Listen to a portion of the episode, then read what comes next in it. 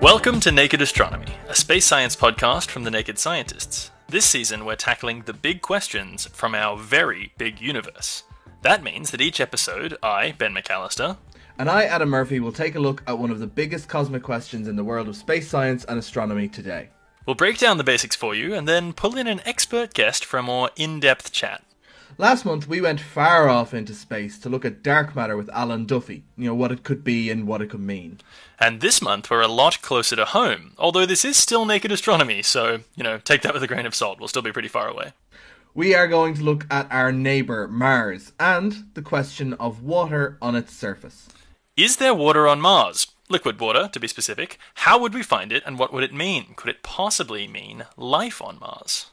We've got a special guest expert joining us a bit later to take us through some of the deeper details. Still researching, we're not completely sure what the heck they are, but it's probably, I would say, the best candidate for liquid water on Mars. But before that, Ben and I are going to give you a bit of a Martian 101, the facts about the red planet to fill in the gaps in the discussion before we move on to the wetter things.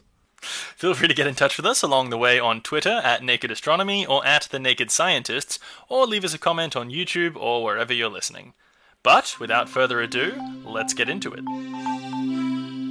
Humanity has known about Mars since the ancient times. The Sumerians associated it with their death god, Nergal, and because it looks red when you see it and is connected with blood, the Romans named it after their war god, Mars. That is also where we get March from, the month of Mars. Uh, yeah, I mean, I guess it's kind of hard to miss a glowing bright red dot moving around in the sky, and certainly ancient astronomers knew all about it. Aristotle noticed that it would disappear periodically behind the moon, which led to the conclusion that it must be further away than the moon. So people have been noticing it for a while and trying to figure out more about it. I suppose it captured imaginations e- even all that long ago. Uh, Brahe and Kepler used parallax measurements to try and estimate the distance of Mars from our own home planet. And later, in the 1870s, Italian astronomer Giovanni Schiaparelli went a step further and claimed with his telescope that he could observe very strange and interesting structures on Mars that looked like canals made by some kind of intelligent civilization. Now, these observations were later debunked as telescopes got more and more advanced, but as you can see, people have been seeing Mars, trying to learn more about it, and making observations of it for a very, very long time. And speaking of those observations, what, what kind of things do we know about Mars? Well, we know that it is the very next planet out from us, away from the Sun, and in comparison to the Earth, it's only about one tenth the mass and one tenth the volume of the planet. So it's our it's our little neighbor.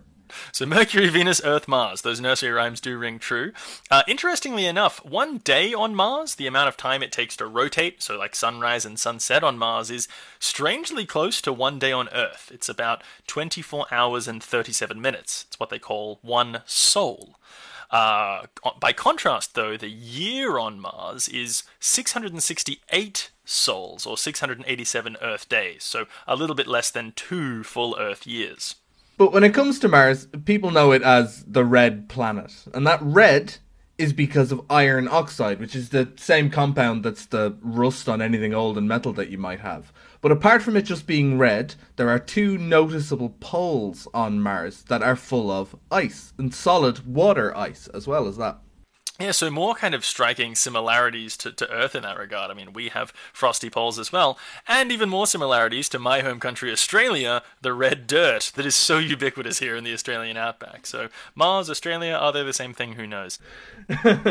Mars has other things on it that we might recognize as well. So it's got volcanoes, so there's volcanism going on on Mars, and Mars has the largest volcano on the solar system, which is called Olympus Mons, which is more than twice the height of Everest.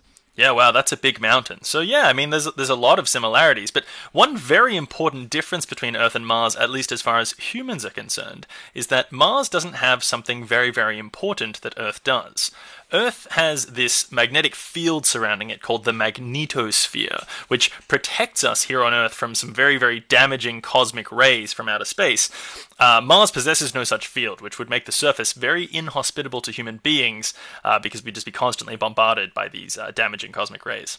Keeping in mind the similarities, though, another interesting thing about Mars is that, unlike some other planets, it has a tilt similar to Earth, which means that it has seasons kind of like those on Earth. There is a Martian summer and a Martian winter. So you can begin to get a picture of why there's been so much interest in Mars. I mean, originally, when people were looking at Mars, obviously they didn't know all of these things, all of these similarities, but they were still fascinated by it. And as time has gone on and we've come to realize just how Earth like it is in many ways, you, you can see why it's captured so much cultural imagination for such a long time. And the interest in Mars culture is huge. I mean, when you think about H.G. Wells writing War of the Worlds, Looney Tunes and Marvin the Martian, Matt Damon trapped as his own Martian for such a long time. Even Doctor Who has been to Mars several times. Yeah, which you think would be pretty boring for him, although I guess he's uh, really, really interested in Earth for some reason. Uh, the yeah, I mean, as we say, there, there have been all these observations of Mars that assumed canals, which were later debunked. But despite that, there's still been this persistent interest in the idea of life on Mars, pervasive throughout culture. And as a result of all of that interest, we've actually been visiting the planet since the 1960s, albeit not in person, but with a series of satellites and rovers. The first missions that went visiting to Mars were the Mariner missions from the US and the Mars missions from the Soviet Union. Mariner 4 was the first successful visit of Mars, and the Mars mission from the Soviet Union was the first thing to land on the Martian surface, but it wasn't successful. It did just plow into the surface. Yeah, la- landed pretty hard, you might say. I mean, it did land. You've got to give them that. I mean, hitting Mars from Earth, that's not easy. But uh, perfecting uh, rover landing technology did take a little bit longer. And that was somewhat perfected with the Viking landers, which were the first successful landings on Mars. And then since then, there have been so many missions that we've sent to look at Mars. Some of the notable missions include Pathfinder, Opportunity and Spirit rover, uh, the Curiosity rover, and of course, in more recent times, you may have heard about the current uh, mission, the US's Perseverance rover, which comes equipped with its own helicopter, the first helicopter that's going to fly around Mars and take aerial pictures from the surface, which is called Ingenuity.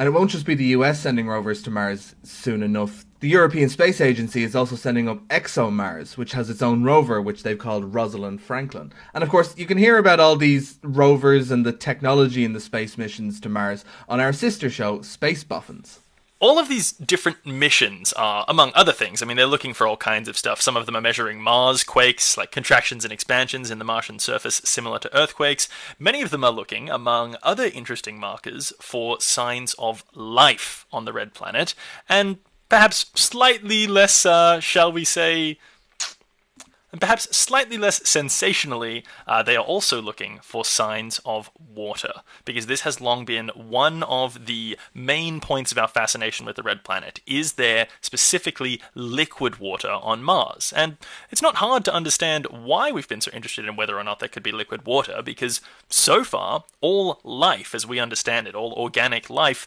requires water. So, as we mentioned earlier, we know there's frozen water on Mars. But is there still any liquid water present on Mars today? And what was the state of Mars's moisture in the past?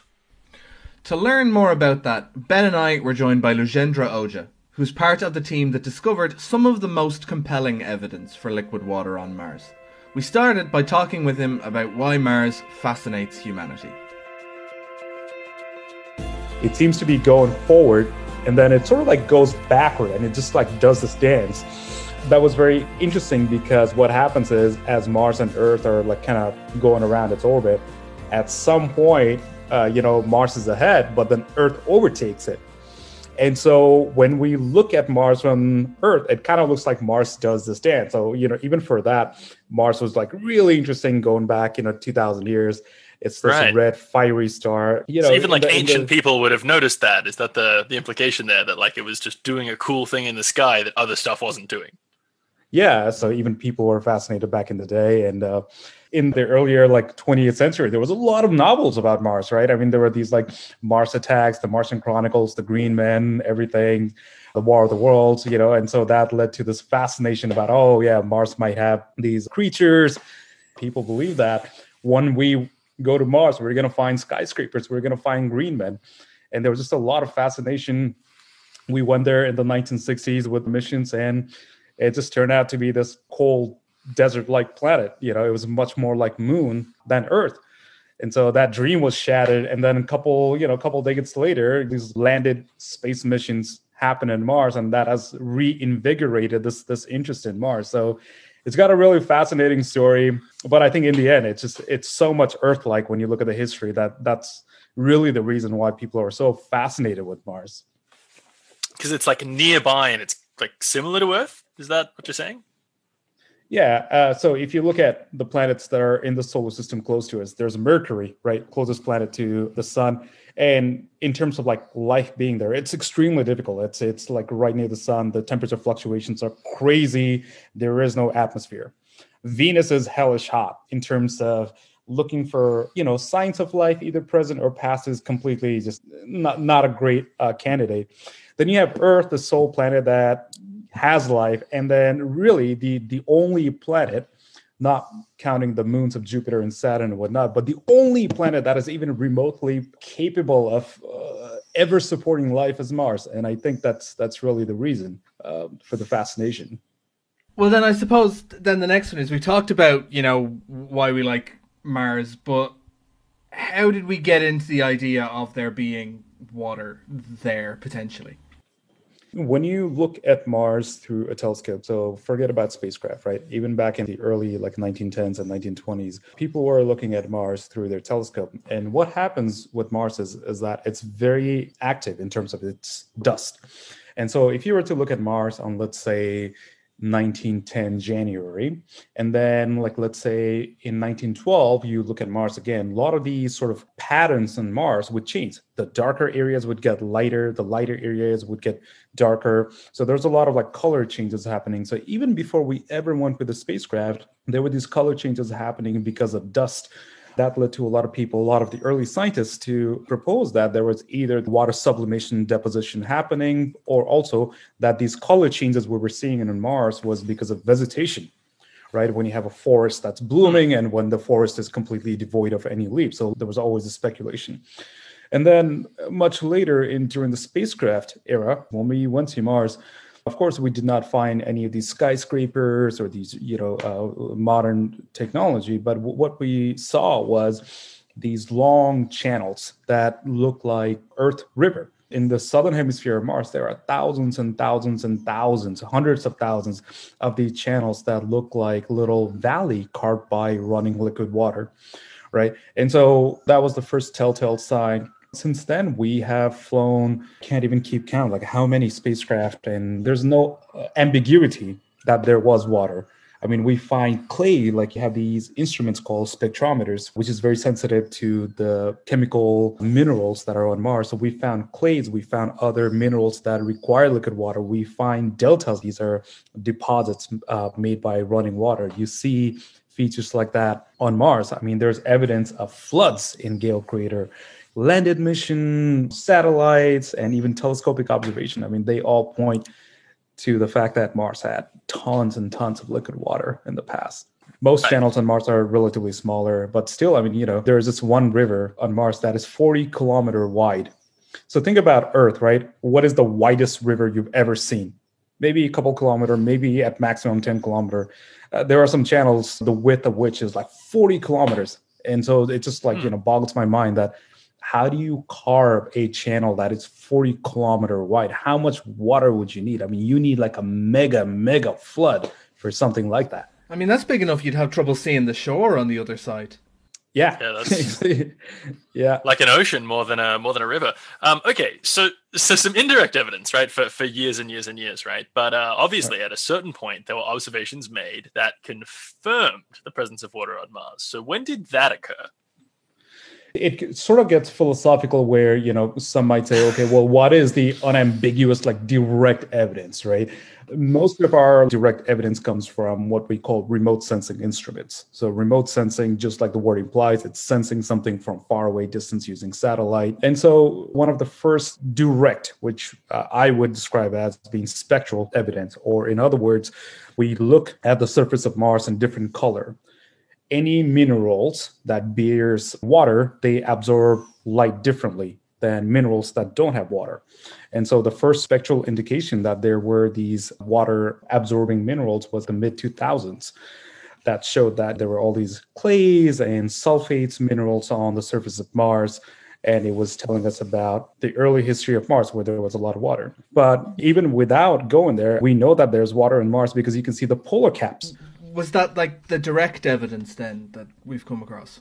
One could say that okay, the only direct evidence that I accept is holding a glass of water that's made from Mars, right?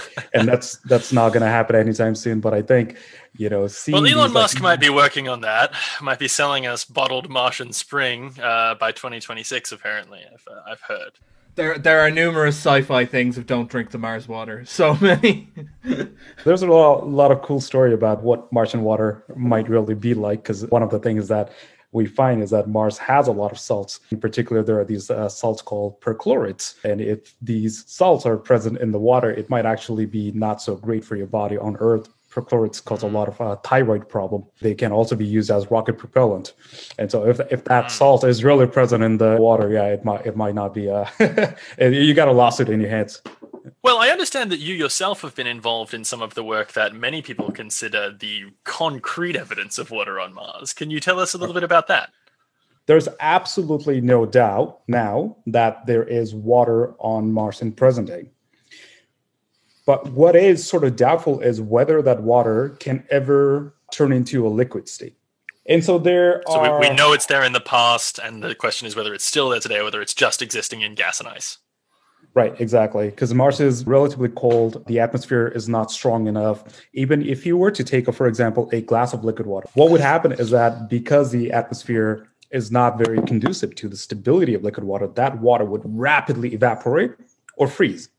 So, liquid in the liquid state, that is the key, right? Which is really what life requires as a liquid agent, liquid water. And so that's why it's been debated. That's why it's been talked about so much when I was an undergrad, I was looking at these things called recurring slope lineae. And when we first found this feature, I was an undergrad at that time, and I was like one of the first one to like work on these features. Everything that we knew at the time was telling us that this might be indication of liquid water on Mars. That's a pretty bold statement to make to say that, you know, in this sort of cold frozen planet, you can have water in liquid form. And it's been something that we've been still researching. We're not completely sure what the heck they are, but it's probably, I would say, the best candidate for liquid water on Mars. Initially, when we started talking about these features, when we first started studying these features, there are a lot of us that were convinced that, you know, liquid water does and did play a role now it's getting a little bit more confusing, and so we still need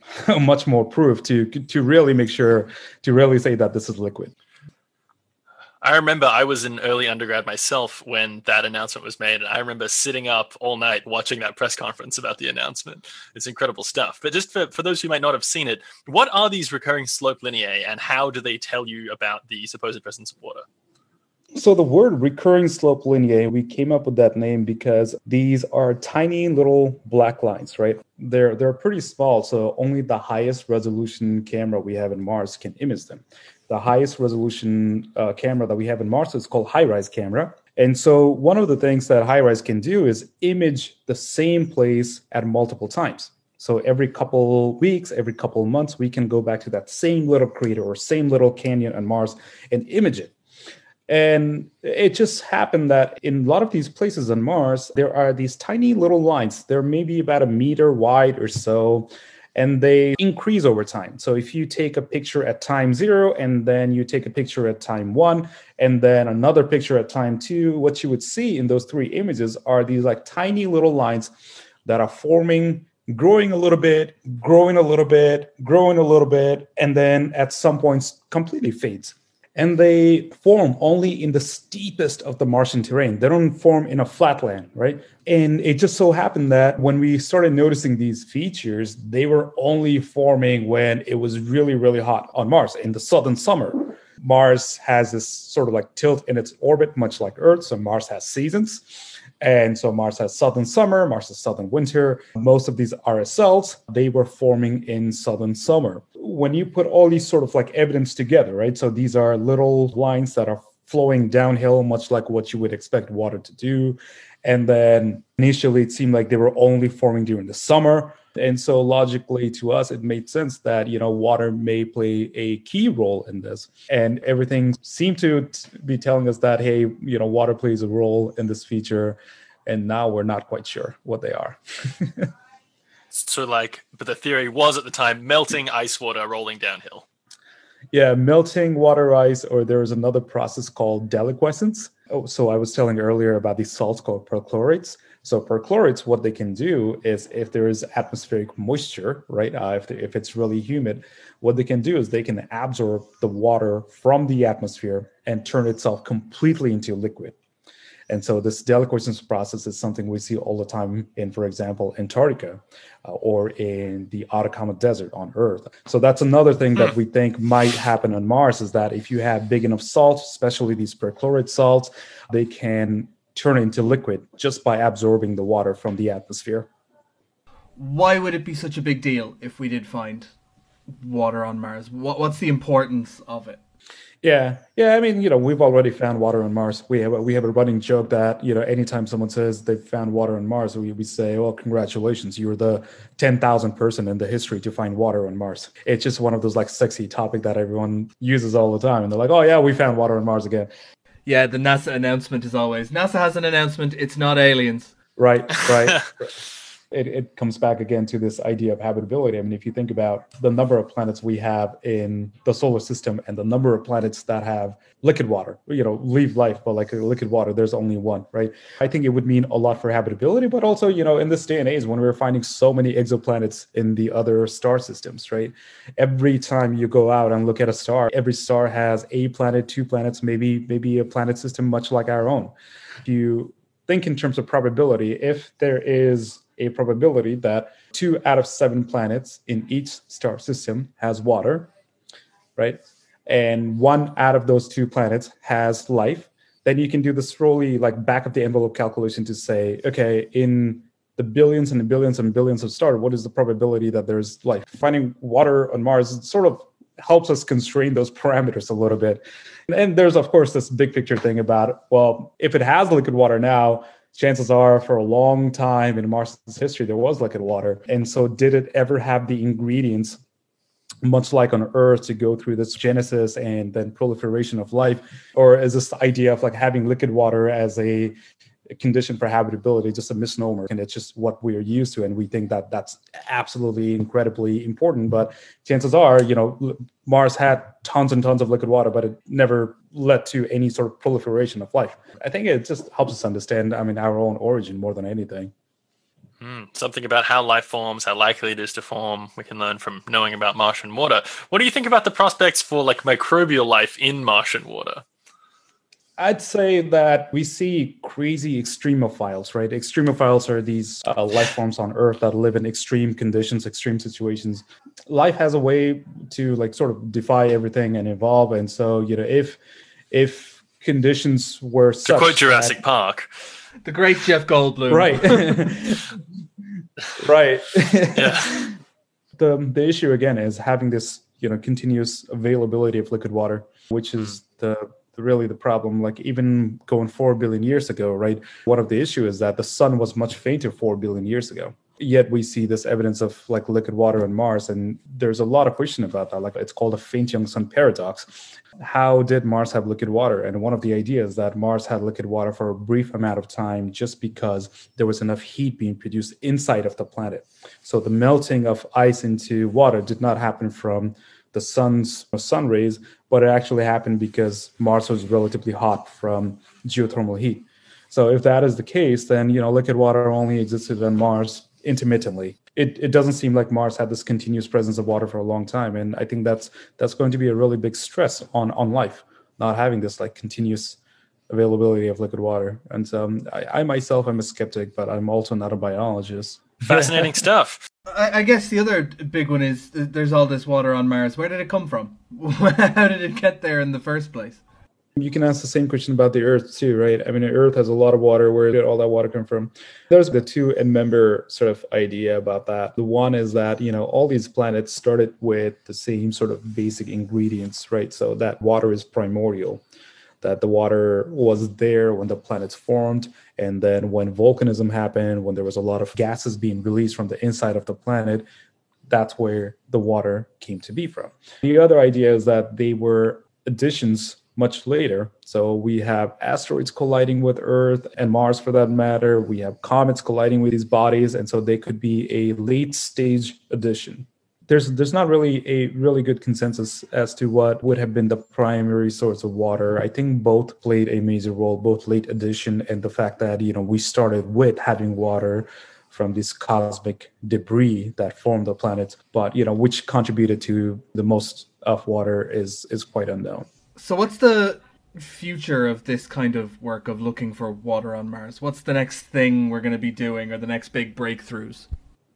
For a lot of people, the idea of uh, terraformation of Mars is really fascinating. There's a lot of interest from private side and you know general public about terraformation of Mars, and then that's something that I think will fascinate a lot of people's mind. And in particular, one idea is that well, if you had enough, let's say, carbon dioxide trapped as ice, or uh, water trapped as ice. And if you could somehow liberate all that ice into the atmosphere, then you could have this like really strong atmosphere in Mars that could potentially allow greenhouse warming and make Mars habitable again. For example, Elon Musk has this idea of nuking Mars. So you send two uh, nuclear warhead into the polar caps of Mars and melt all the ice, and you know all the ice will go into the atmosphere both water and CO2 are carbon dioxide. They're called greenhouse gases. So over time, in principle, this should lead to warming of Mars. Well, people have run this number and it's nowhere close, right? It's absolutely nowhere close. From what we currently know about all the water trapped in the subsurface and the polar caps and minerals uh, doesn't matter. Even if you take 100% of the water out of the surface put it in the atmosphere it's still nowhere close enough to make mars habitable. It, it's, it's bad news for terraformation. And so you know i think the idea of stability of liquid water for future human i think that's going to be maybe like the next step. And people have been talking about for example living in the martian caves Mars has a lot of caves, so you're like deep underground, and so that might be a little bit much more stable place for water to exist, for you know humans to live. There's questions about Mars lacks magnetic field. So even if you have atmosphere over time, if you don't have protection from magnetic field, that atmosphere is just going to be stripped away by the harmful rays from the sun. These are the questions that's going to baffle the, the next generation of Martian scientists. And that is it for this month's episode of Naked Astronomy. We hope you enjoyed it and we hope maybe you learned something about Mars. Yeah, it's nice to talk about something that's a little bit closer to home and we don't always need to stare into the, the deep, deep depths of the cosmic abyss. Very much so. And, and if you enjoyed yourself, please get in touch with us on social media at Naked Astronomy or at Naked Scientists throw us a subscribe, leave us a rating, review, comment, or like wherever you're listening. You can also get in touch with us by altering the apparent brightness of Mars's surface in order to flash us a message in Morse code. Or should that be Mars code? And if you've got a big cosmic question you would like to see us cover, send it our way. You can get me at adam at nakedscientists.com. Or me on email at benm at nakedscientist.com or at Dr. BT McAllister on Twitter. Thanks again for listening. I'm Ben McAllister. I'm Adam Murphy and keep watching the skies.